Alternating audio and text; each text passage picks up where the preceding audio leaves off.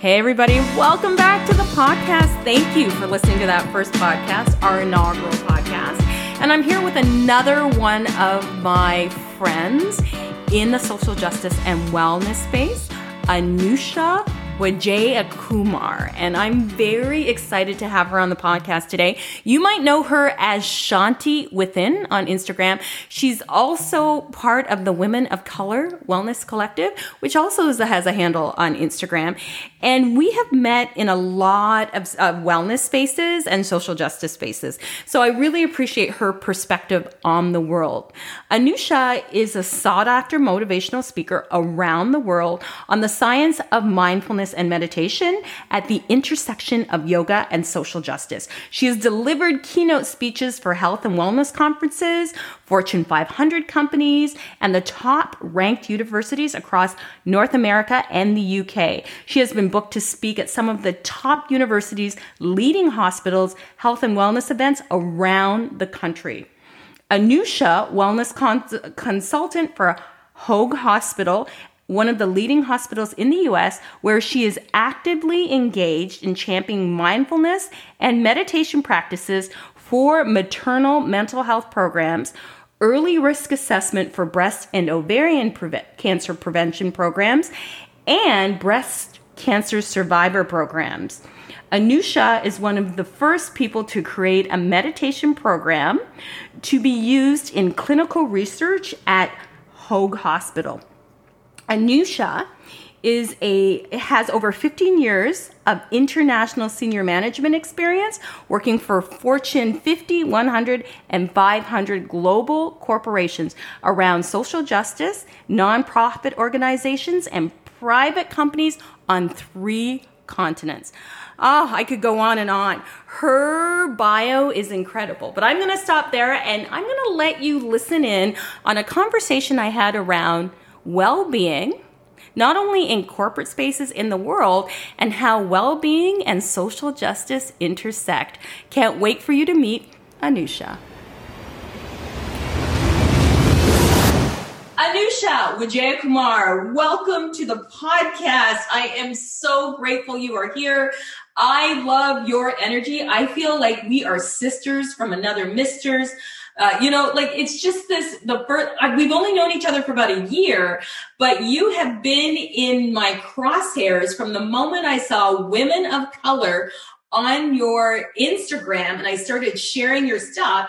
And then Melanie Klein, mutual friend of ours, co-founder of the Yoga and Body Image Coalition, uh, kind of introduced us together and we did that talk right after uh, George Floyd, uh, you know, the George Floyd Black Lives Matter, all that stuff happened in May of 2020. And you invited me on the Instagram uh, page, the Instagram live, and we really, like, we were batting that tennis ball back and forth. I just felt like she gets me. I get her. We are two brown and black women who are about to set the world on fire.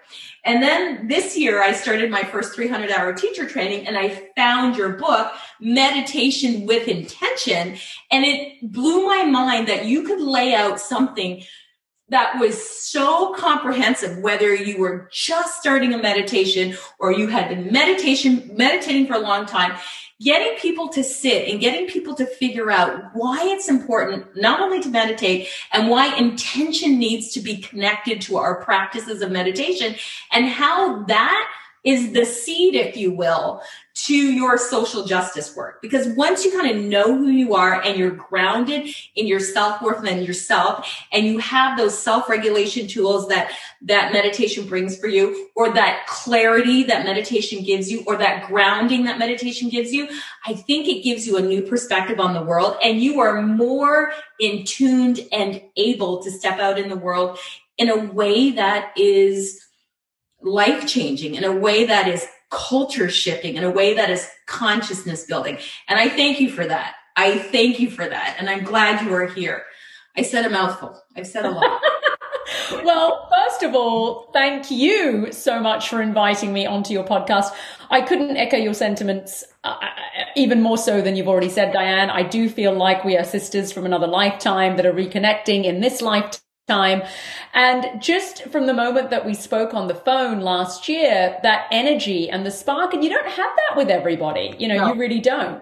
No, agreed. And so for me, it was really important that in the time and the stage of life that I am in, mm-hmm. it's important to nurture the connections and those bonds with people where you feel that it is igniting your spirit. And let's yes. be honest, over the past year, we've had relationships that have been the opposite of igniting our spirit. And for me, the older that I get, I want to really focus my energy and time on either, you know, collaborating with, working with, folks who I feel that connection with. And it doesn't happen all of the time. So I'm truly grateful for you in this space and all the work that you've been doing over the decades and for us to be connected. And I'm really excited about uh, some of the things that we have coming up as well. Yes, I'm very excited to know you, and I feel the same way.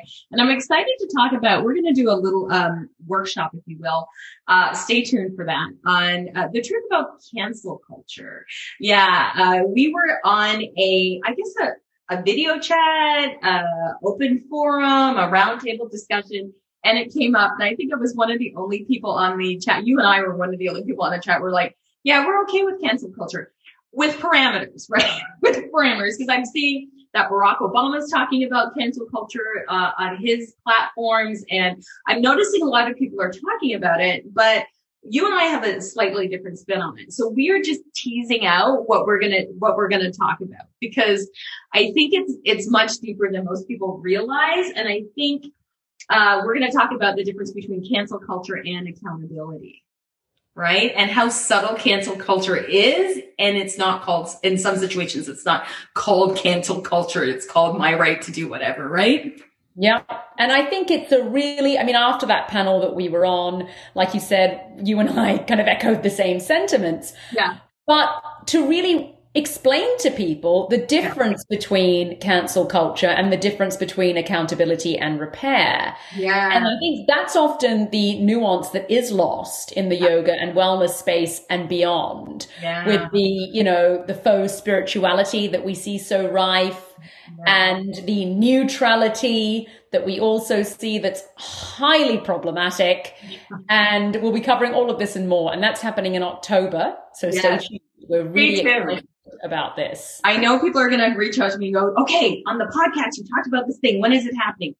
You know what? If you want to know about it, you can go to either of our websites, sign up for our newsletter, follow us on the Instagrams.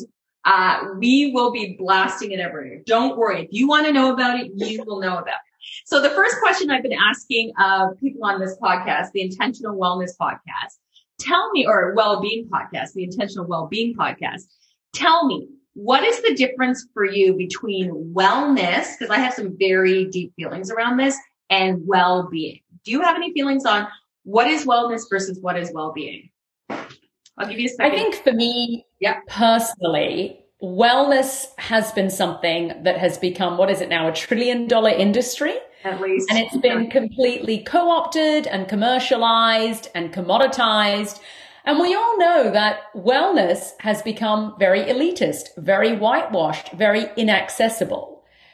And that's in itself highly problematic and harmful. Mm-hmm. Well-being is something that is, both of these things are collective to me. So wellness is more of an industry, really, right?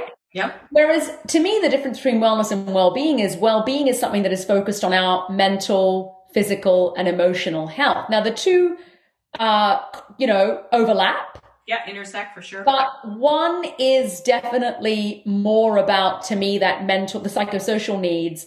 And wellness really now is, I mean, let's be honest, the psychic healing. And not there's anything wrong with going to psychics, but I mean, just, just get the picture. And this to me is problematic. Mm-hmm. Because you have the yoga teacher that's suddenly the psychic and the Reiki master and leading the cacao ceremony and the meditation this and the mindful that and the, uh, and to me, you can't be all things to everybody. It's often also people not from those indigenous roots yeah. who are leading wellness, and I say this in inverted commas, activities catering to a certain demographic of person that I've highlighted. Mm-hmm. So wellness has become incredibly problematic. Mm-hmm. And almost Dianne has become the opposite of, of well-being in many ways. Mm-hmm. Agreed. My issue with wellness is I found that toxic diet culture has appropriated the word as a new marketing gimmick or tool. So when I think of wellness, there has to be a certain amount of either body shaming, one, and two, disposable income that can allow you to attain wellness. So for example, you know, if you don't have access to healthcare and you don't have money, you know, uh, to go to a doctor, that's going to impact your wellness. Uh, you know, we see a lot of people running around getting manicures and massages and facials under the umbrella of wellness. I'm not saying those things don't help with wellness, but they become the central focus of wellness. And if you don't have the access to those things, then you feel like you can't participate in the wellness industry. And then there's always toxic diet culture. You know, we're going to diet our way into wellness. We're going to change our body so that we're well. So it's really taken on kind of a, a like I said, a toxic and a commodified kind of entity for me. So I'm no longer interested in exploring wellness because the minute I hear wellness, I hear diet, right? And those things are in, are just intrinsically linked for me. It's just every few years, every decade or so, the diet industry rebrands itself. And lately, the diet industry is rebranding itself around wellness. And wellness is really, I think, a whitewashed thing um, that people of privilege and people of color are pe- people, non people of color. That's what I'm saying these days. Non people of color, um, have more access to than people of color. And so that's been my whole idea around well-being, where well-being is something I find that if we don't have a lot of money and it's something that's very individualized and very personal and doesn't require a lot of money and doesn't require um, having your nails done or going to a massage. I mean, again, if those are the things you like to do, there's nothing wrong with those things. Great for you that you have access, but there's a lot of us who do not. And so I think it's really interesting to separate those two things. For me, well-being can be going for a walk or standing in a grassy place in my bare feet or taking a nap or I have a snack drawer um, that I replenish every Friday and it's got every kind of snack in it. And I don't, you know, demonize any of the food in this drawer. Whatever makes me feel happy in the moment, whether it's a gumdrop or a chocolate bar or a mango, I'm going to eat it, right? And all of that is part of my well-being because it alleviates any stress or it gives me joy or it brings me pleasure. And those are the things that to me enhance well-being less so than, you know, spending $50 on a manicure or whatever. There's that moment of well-being. Well, my nails look really cute, but then there's that moment of, do I have $50 to be doing this? Yeah. And I think with well-being, it could be that you're watching your favorite show on Netflix Netflix or you're reading a book or like you said, you're out in nature or you're spending time with friends and family or your pet or whatever it might be. And wellness has been completely co-opted. Yes. And I think about, you know, yoga and Ayurveda, both indigenous to, to my faith and the Indian subcontinent and, and the philosophy. And you rarely see South Asians ever represented in either of those areas, things have only just begun to change. But so often, uh, you know, it could be the summit where there's zero South Asian representation, or it's always white folks, especially leading things about Ayurveda. You know, oh, we're starting to see some shift with yoga now, with those of us, and there's many of us speaking out about it now that are South Asian. But even that's very so. All the time, Dianne, I see zero representation of South Asians, be it at summits, be it on panels, be it at yoga events. And I think what people get misguided about now is, and that was the same for, for black folks before now what they're saying is they'll pull two to three black folks and be like, well, that, that's the diversity done, tick. yeah. When actually, when we think about BIPOC, it's black, indigenous, and people of color. It's all of us under that mm-hmm. umbrella. Yeah. We don't tokenistically get to just platform two black people and tick the diversity box, or sometimes even one.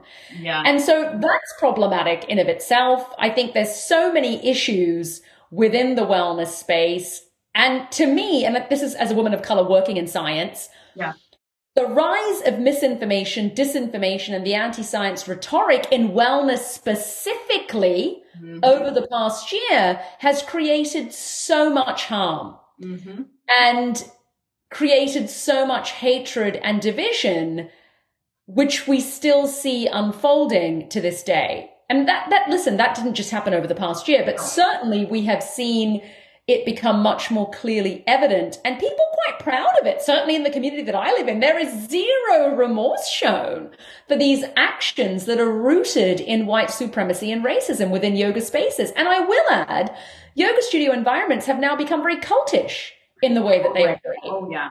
Oh yeah. And that has to be explored. And the amount of harm that's being created by that abuse of power mm-hmm. and privilege mm-hmm. and preying on those that have had perhaps a significant history of trauma mm-hmm. and preying on them with these like subversive and, and subliminal messaging is is the antithesis of, of what yoga is and what the essence of yoga is and is the antithesis of um, creating these wellness spaces because often yoga is aligned with a wellness spaces, with a healing of yourself, with, with the connection of spiritual spirituality, with a connection to your community, with a rising up to do the right thing. All of those things are often connected to wellness in, in that way for me anyway. And to have this kind of divergent situation happen. I had the most interesting person uh, email. Uh, somebody reach out to me from a studio saying that they're really working hard to have a more clear representation of yoga within their studio,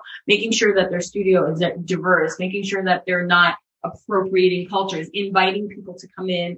And, and, you know, I went on their website, still no South Asian people there. And I'm thinking it can't really be authentic until you can have somebody speak to it as their personal intentional practice.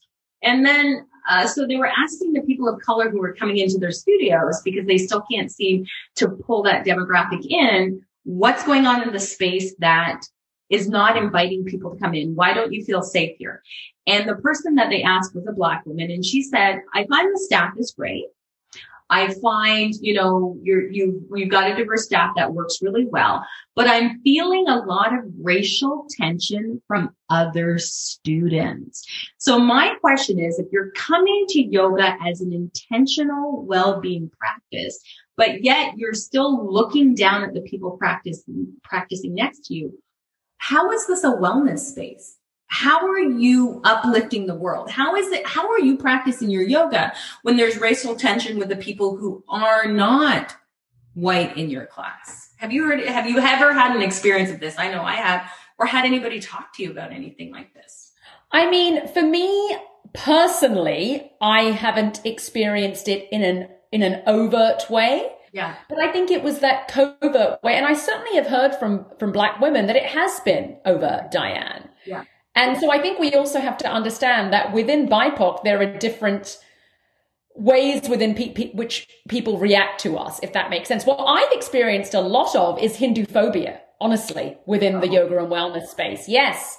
Um, which is highly problematic because people don't, you know, and that comes down to one of the key reasons that I really focus on decolonizing yoga to teach uh, the origins, the roots, and the way that, listen, I was doing this since birth. I was born and raised in the philosophy of Sanatana Dharma or Hinduism, which, by the way, yoga is one of the Shadarshanas of, one of the six philosophies. It's a philosophy. It was only termed a religion because of British imperialist colonization in India. However, yoga is attributed to Hinduism, contemporary Hinduism as we know it. It's one of the Shadarshanas, which is one of the three main religions of the world. I personally don't like the word religion mm-hmm. because I feel that all of the religions have been completely misconstrued mm-hmm. and misrepresented. I prefer the mm-hmm. word faith.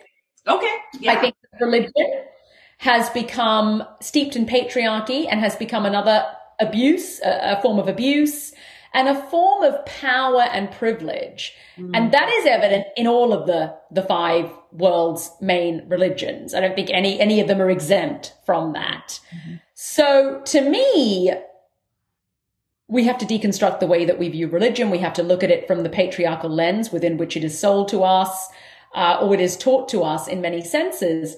But when we think about yoga specifically, a lot of that is negated. And that's problematic. In fact, Dr. Shyam Ranganathan, who you may be familiar with, he's the philosophy professor at York, professor at York University, who founded yogaphilosophy.com. He and I were both Tamil, we're both Dravidian. Huh. Uh, we are coming together to lead a training in August on yoga origins, lineages, and cultural appropriation. Wow. And to address a lot of this misinformation, this disinformation, uh, the Hindu phobia, and so much of the harmful cultural appropriation and toxic spiritual bypassing that is happening in yoga under the guise of selling it as yoga when it actually has nothing to do with the philosophy of yoga itself. And so I'm excited about that. I'm also excited that I get to collaborate with my brother, you know? Uh, yes. yeah, because, you know, the other thing I will say, you know, color is, colorism is a big thing, as you know, Dianne. Oh my God. And very often when we think about South Asian representation, it's rarely darker skinned representation. You're right. And that has to change. Yeah. That has to change. Yes. So, and that's something uh, that I've, I mean, I've experienced colorism my whole life, but that's something that we don't talk about enough within the yoga and wellness space. And this could be said, I would say, not just of South Asians, but of Black women. Yes, I would say. And yeah, and, and, any other minority as well. And this is something that we have to address. And it's something that has been taught to us through colonialism. It's something that has been taught to us as, you know, for, for Black folks in our enslavement, the color of your skin determined how hard you were going to work in your life.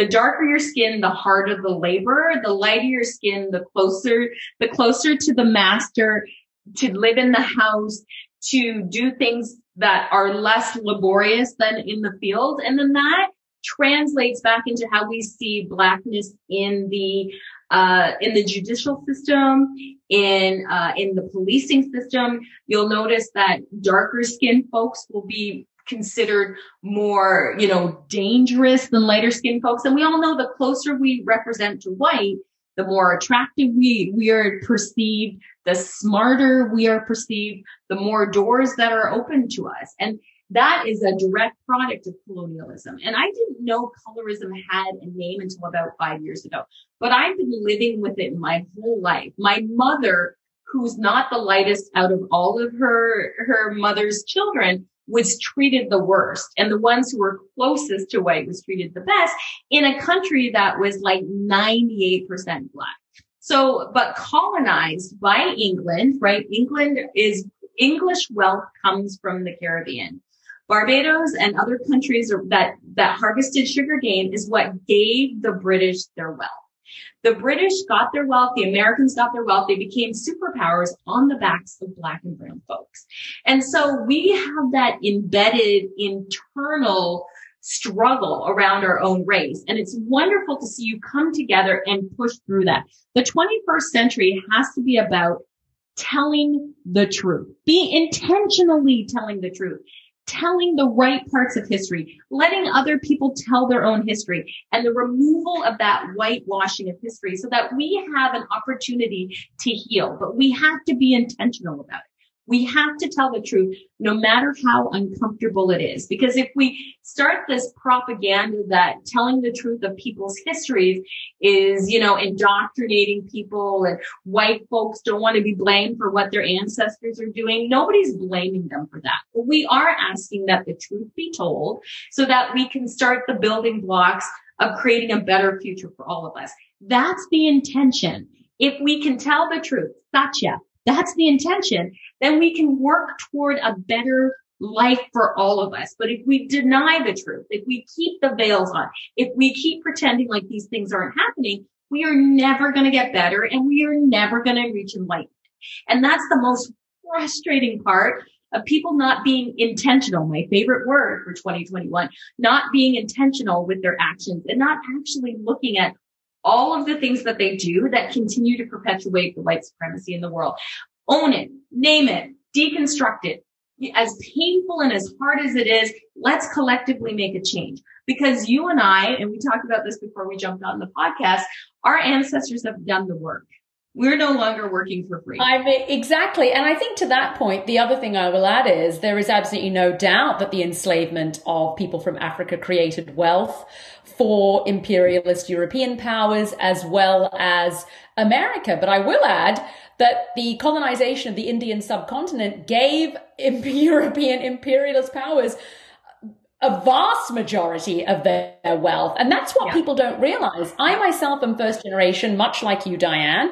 I have had a history of 443 years of brutal colonization and imperialism in Sri Lanka. I'm of Sri Lankan Tamil origin. We were colonized for 443 years, first by the Portuguese, then by the Dutch, and finally by the British. If we look at the wealth that was raped, robbed, and pillaged from the Indian subcontinent through the East India Trading Company that the British set up, and I mean, there's so many examples. If you even look at the crown jewels, where did the Kohinoor diamond come from? India.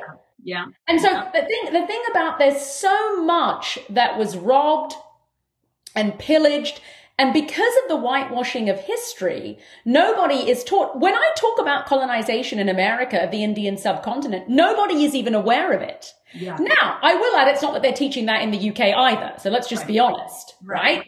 Right. So this is not being taught anywhere. And that's what we have to dismantle. And that's what we need to deconstruct because not teaching people the truth about colonialism, the truth about imperialism and the truth about slavery does nobody a service apart from white supremacy.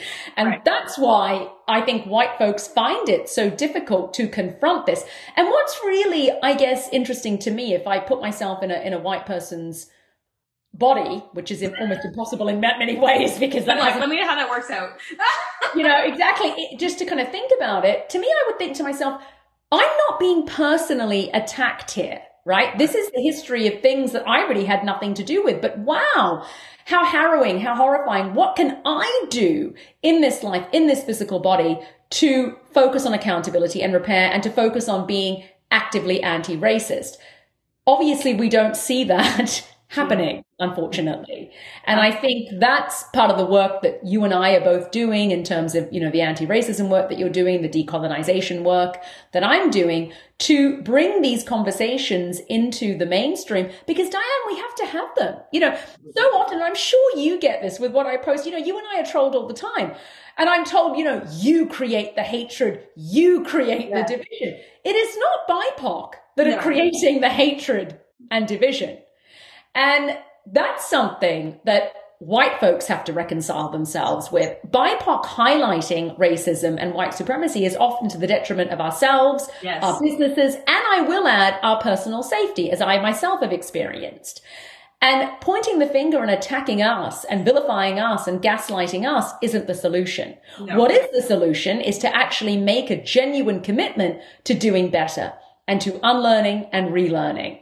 A hundred percent, which comes all the way, which circles back to our own personal well-being. As a person who is putting themselves out there constantly, you and I, open to trolls, being told that we are racist because we are shedding a light on racism, which is pure projection. Like, you know what I mean? Which is pure projection.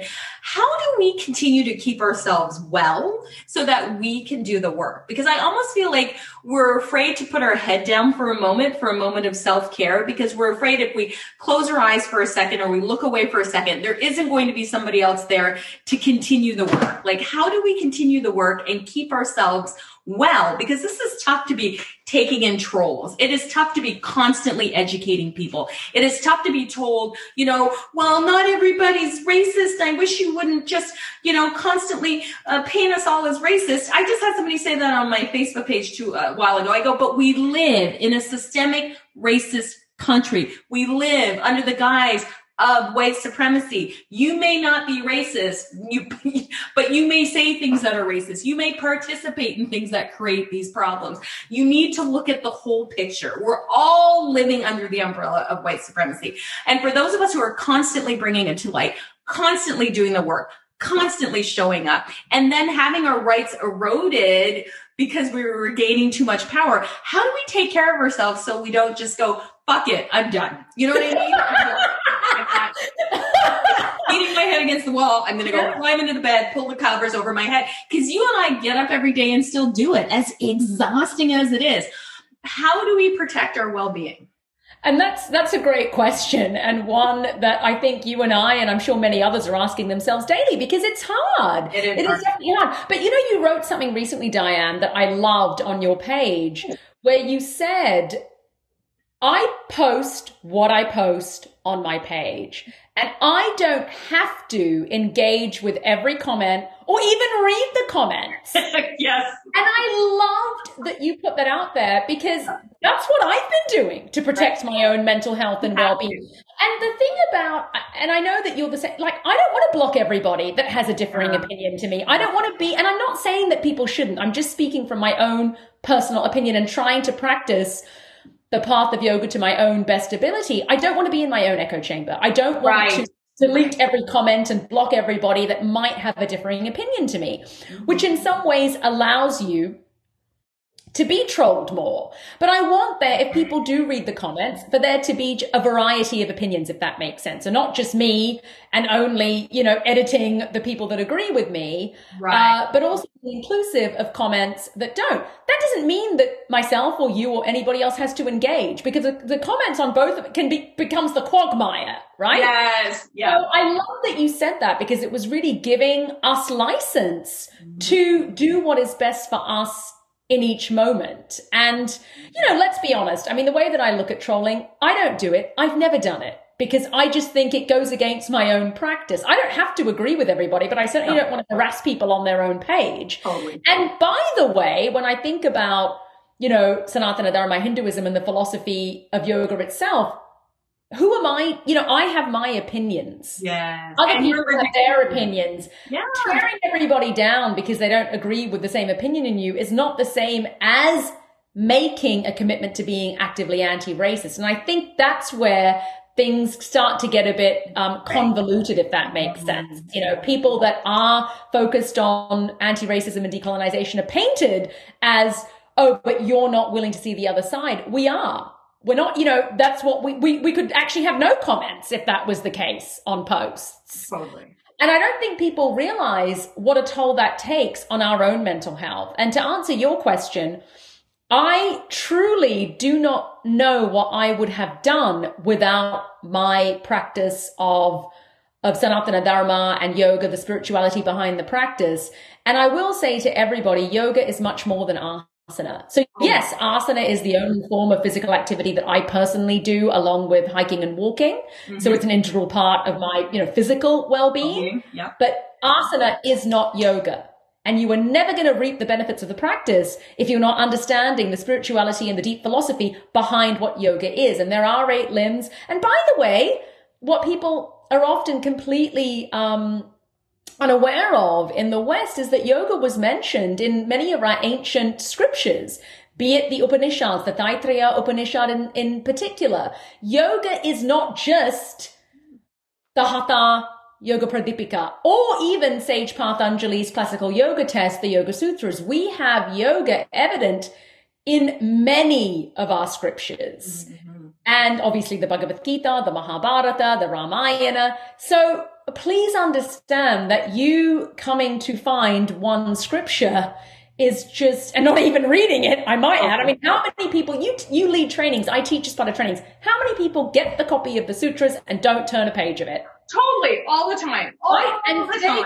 go. Well, I've got it, but I haven't read it. Oh, well, that's, I that's read one that everybody quotes all the time. yeah, exactly, which is what Sutra One, you know. Or- yeah, so I just think for those listening, please make a commitment to decolonize your practice and to understand that the the the the true wisdom of yoga lies in its philosophy. You're not going to find it in a handstand. You're not going to find it through the physicality of the postures.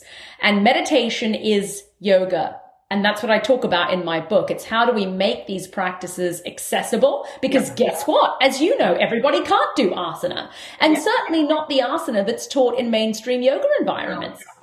Uh, which isn't accessible to most people, I would That's say. That's the colonization and that's the appropriation that we Exactly. create this Yeah. calisthenic, acrobatic, able-bodied, cisgendered, heteronormative, highly feminized practice and we market it as body beautiful and buy my clothes and buy my that's the cultural appropriation. When we extract that one little bit and make it a commodity we don't interweave it into action and into spirituality and into connection and into social justice. So i love it. You made a great segue to your book. So your book is meditation with intention quick and easy ways to create a la- create lasting peace. And I think it is integral for people to pick up your book. I think it's necessary for your 300 and 200 hour teacher trainings because you tell everybody my teacher training always starts with a meditation piece. So I usually have a meditation teacher who's very dedicated to the practice come in and talk about why we need to meditate,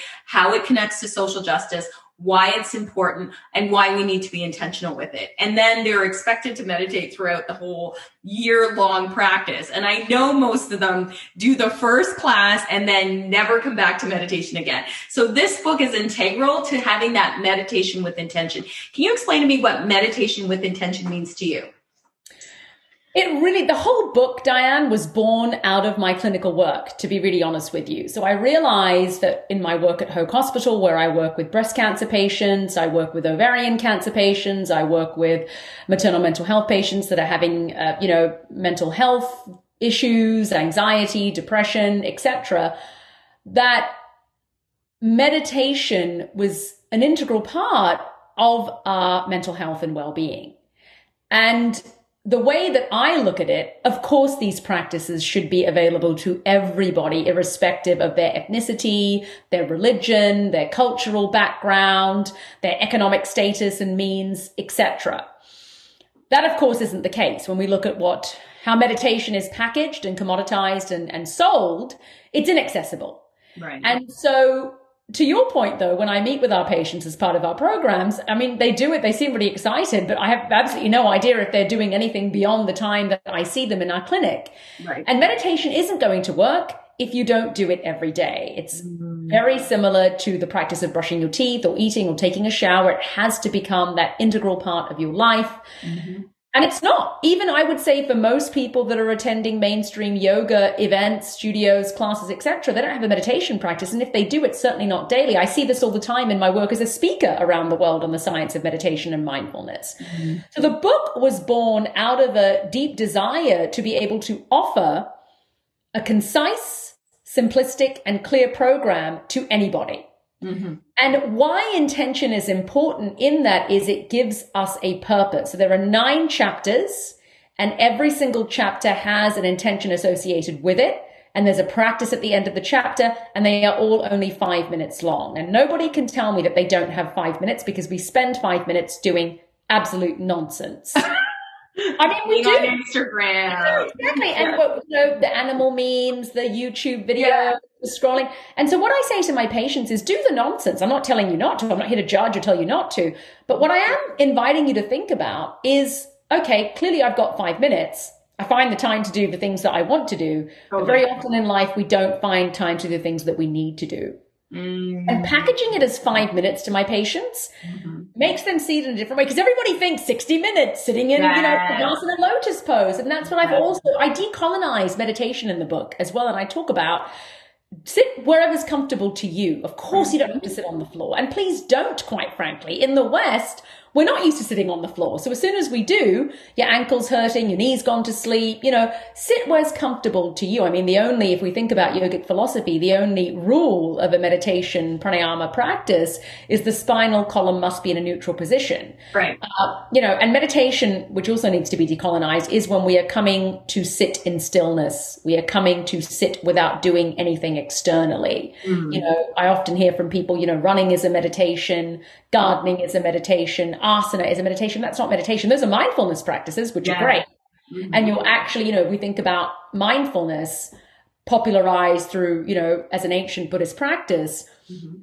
that's bringing the mind to focus on the task at hand. So you can be mindful doing whatever you're doing in your day, showering, working, whatever it might be, but that's not the same as meditation. I also talk about the neuroscience of meditation. Uh, I'm very fortunate to work in the Neurosciences Institute at Hoag to be one of the first, certainly women of color, but people to create a meditation program to be used in clinical research at Hoag Hospital. And as we know, BIPOC are completely underrepresented in STEM and specifically science. So that's a, a huge privilege to be able to work in science with two other renowned and esteemed colleagues who are both breast surgeons and to actually see the impact that meditation and mindfulness practices have on our breast cancer patients. That's one of, I think, the greatest blessings in my life is to uh, see the results and hear from our patients the impact that meditation has on their physical and mental health and well-being. Wonderful. That's amazing. I love that you're doing that. And I was going to ask you to kind of elaborate again on Hoag. How did you get involved in that? So they, this is when it's divine, you know, intervention.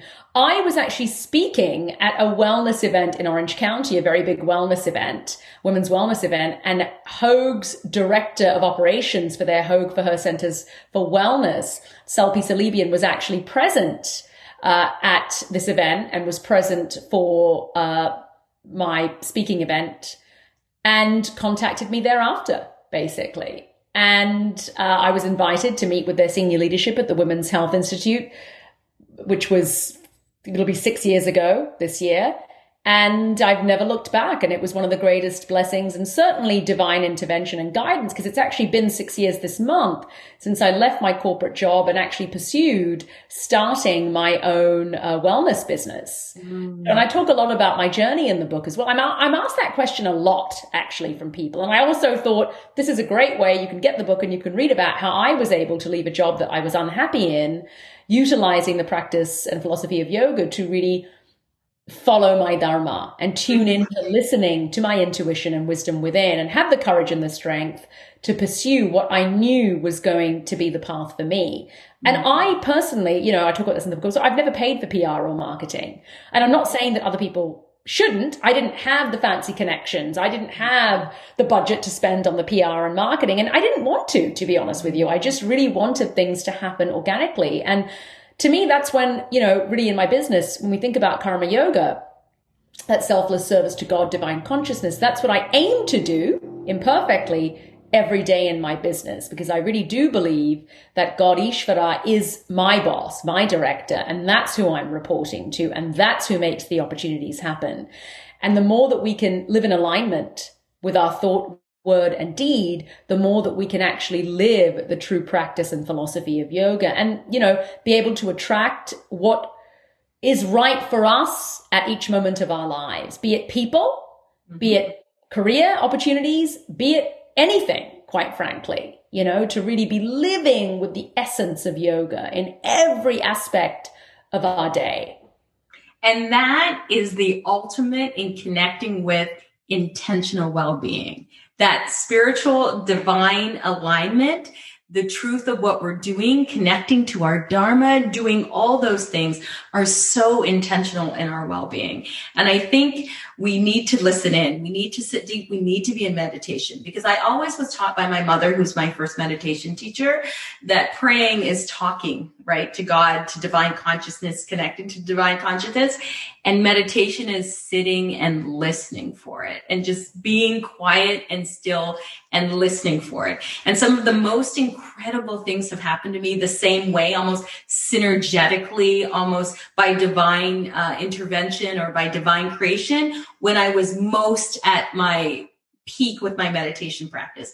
And for me personally, I live by a great lake and I, I live by Lake Erie. So Lake Erie is like the size of, you know, the ocean, pick an ocean. It's massive. I live by like five huge bodies of water.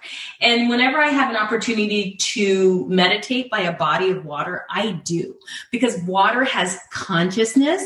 And when I'm in that space, it becomes that much more deeper and it becomes that much more powerful. And I don't, and also meditation is intentional to my well-being because it allows me to see the world as a whole, right? And it also allows me to slow down and just take it in. And so I think that's really important. And your book has been just so instrumental in in in helping me really realign the focus. And i love that you make it accessible by telling people sit in a chair take 5 minutes. We've been so brainwashed and conditioned that everything needs to be you know an hour 75 minutes 2 hours. I don't have time. I don't have time. I don't have time.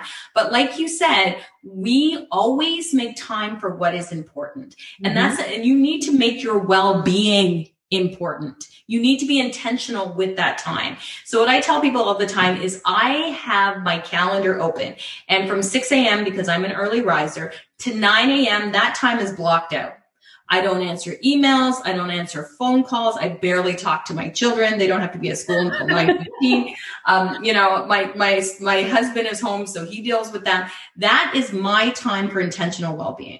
And I'm purposely getting out of bed at that early time. So I have the time for myself. My kids sleep till 8.30. So I have a little window of half an hour where I can still hide from my family.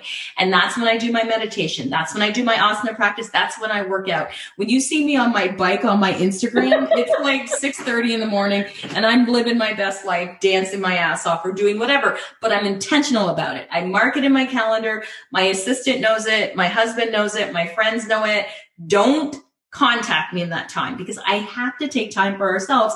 Because if we don't refill our bucket and if we don't participate in intentional well being, we can't be there for the rest of the world. We can't do the work that needs to be done.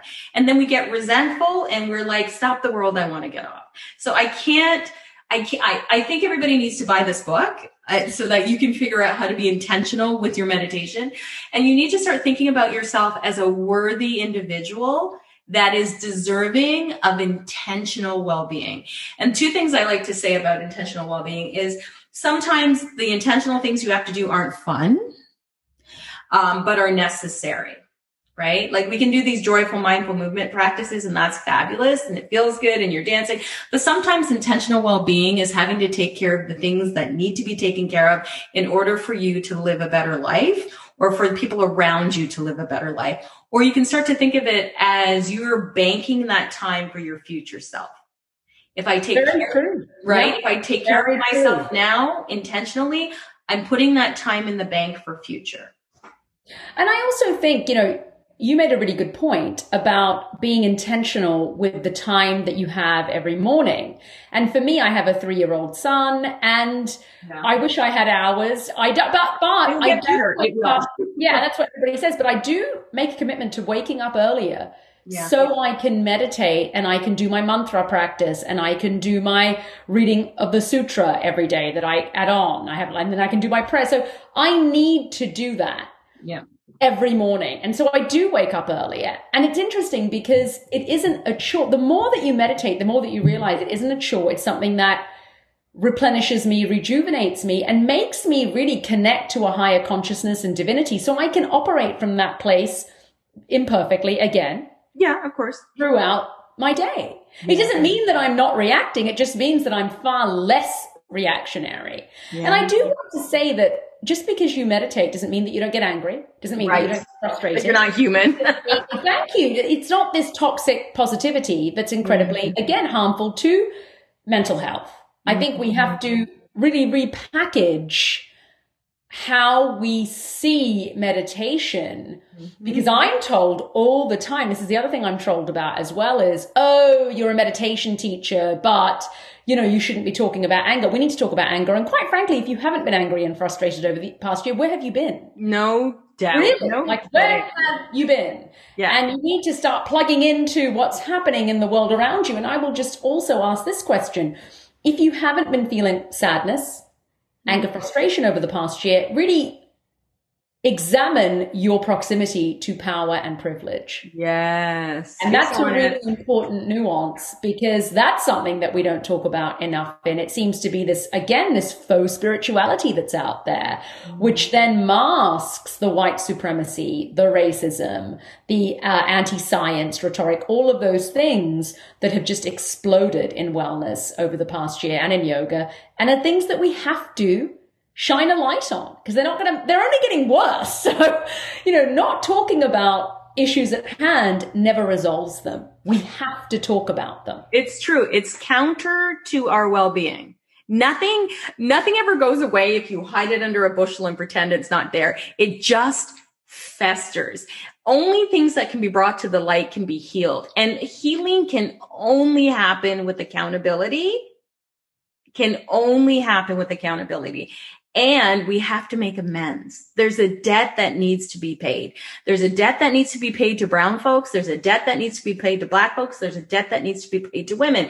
And as long as we are going to ha- like hide our head in the sand and deny and try to cover up and to lie about things, these things are only going to fester they're only going to fester. They will eventually come to light and the debt will eventually be paid. So you can pay it now and learn from the experience or you can pay it later when we all suffer. But I really feel like there's no way around it. There's a debt to be paid and there's, there's accountability to be had and there's no, you can hide from it as long as you want to, but karma always comes to get you in the end.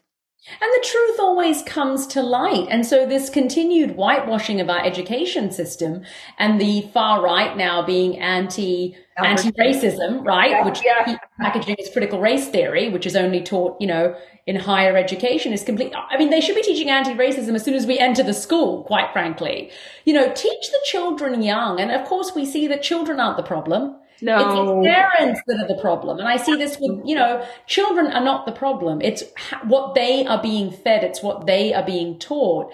And if we're able to dismantle some of that within the public education system, we need to. And we also yeah. need to really revisit the whitewash history that is taught in Western countries around the world mm-hmm. about the enslavement of people in chattel slavery, about the colonization of various parts, but certainly of the Indian subcontinent and, and Africa as well. Mm-hmm. Um, and Turtle Island, indigenous yeah, folks. Yep. Yeah, exactly. And also the history. I mean, in this country, nobody, they talk about the founding fathers negating that indigenous people were the first people here. I mean, it Those just. the founding fathers. Uh, thank you. They're the founding fathers and mothers and sisters and brothers non-binary yeah. individuals, etc. Not what we see packaged as the white men rolling up and founding, you know, America. So I think we have to, for the, for the greater good of all of us, mm. focus on dismantling white supremacy in all of its forms and all of its guises because it manifests itself everywhere, whether you're conscious of it or not. 100%. And as we come up on the hour, I could talk to you forever about this. You've given us so many gems. I've been just making copious notes so that when I put the show notes in, I can direct people where to go. I'll be, I'm going to be making some of these memes on my Instagram. Every time I'm like, oh, that's good. Oh, that's a good meme. And I'm going to have you back to talk about positive, uh, toxic positivity. I really want to dig d- dig deep into that because I was part of the Anusara world for a long time and that's all what that's about.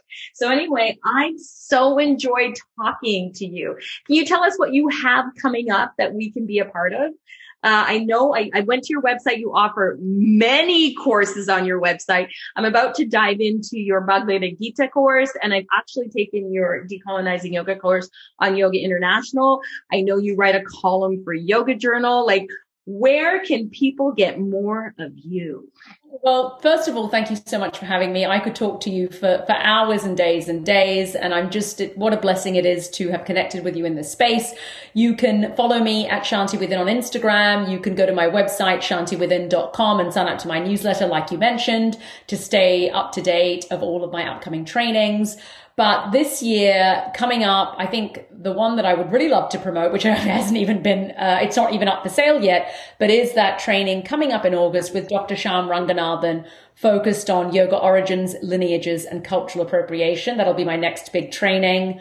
And then, of course, the workshop that we have coming up in October. And then I do have a live Bhagavad Gita course with Kripalu, nice. uh, which is coming up in November. But the best way to follow is just to follow along, sign up to the newsletter.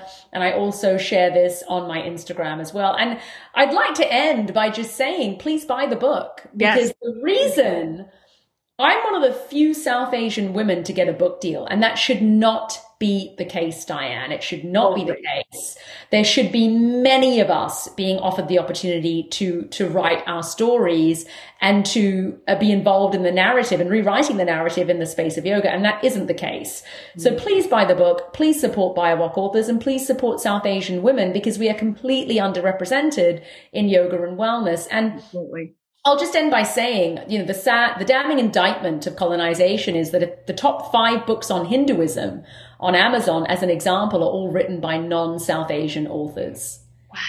That's a problem. That is a problem. That That's a problem. problem. Yeah. And and everybody, you know, you can spend your money where you wish it to, but we really need to divest from purchasing books, especially about people's indigenous faiths, really, and be platforming the voices who were born and raised in those religions and faiths and philosophies. It's not saying that you shouldn't buy a book from, from somebody that hasn't written it, but quite frankly, if I'm going to buy a book on Judaism, I'm going to go and source it from somebody that was born and raised in Judaism. I'm going to do the same with Christianity and Islam. I'm not going to buy the book on Islam from me. I know nothing about it really, right? Quite frankly. Yes. But white privilege, if I was white, would tell me that of course I can write a book on Islam or Judaism because and it's your right to do. When I've gone to one two-hour class about it, yeah, and you know, here we go. Here's my offering to the world. Yeah. So please, when we talk about decolonization, decolonize your bookshelf mm. and really start to look at the yoga books that you have. I recently went to a Barnes and Noble to the self-help slash wellness slash yoga section the South Asian authors that were represented were all deceased. Oh wow! And they were, you know, amazing enlightened masters. But hey, there's there's others of us. And there's and, not one person get a plethora, get a diversity of voices. Because only focusing in on people who have passed away or one person is very much tokenism and is not representation. There are lots of ways to look at things. And if we want to have a really well-rounded understanding of our, of our culture, of different cultures, of, of yoga, of Hindu, of all those things, we need to read diverse sources, more than one source. Yeah, more than one, more than source, one and more than one source who is deceased as well. Thank you. Yeah, and I think you know I do. I mean, I love the authors uh, of certain books of mine who are now deceased. There's so much wisdom in there, but I'm also looking to platform and amplify mm. BIPOC voices who are writing books now and, and are relevant for the time that we are in too. Yes. So history, um, current history, exactly happening right exactly. now. Exactly. So mm. thank you so much. And I hope you all enjoyed this episode. Thank you so much. We love you. And we t- remember to learn more. I'm going to put in the show notes where you can connect, where you can find the work and go out there and buy the book. Medit wait, I got it. Meditation with intention. Quick and easy ways to create lasting peace. And lasting peace is all about your well-being. Thanks everyone. We'll catch you next time. Thank you. Much for listening into this podcast.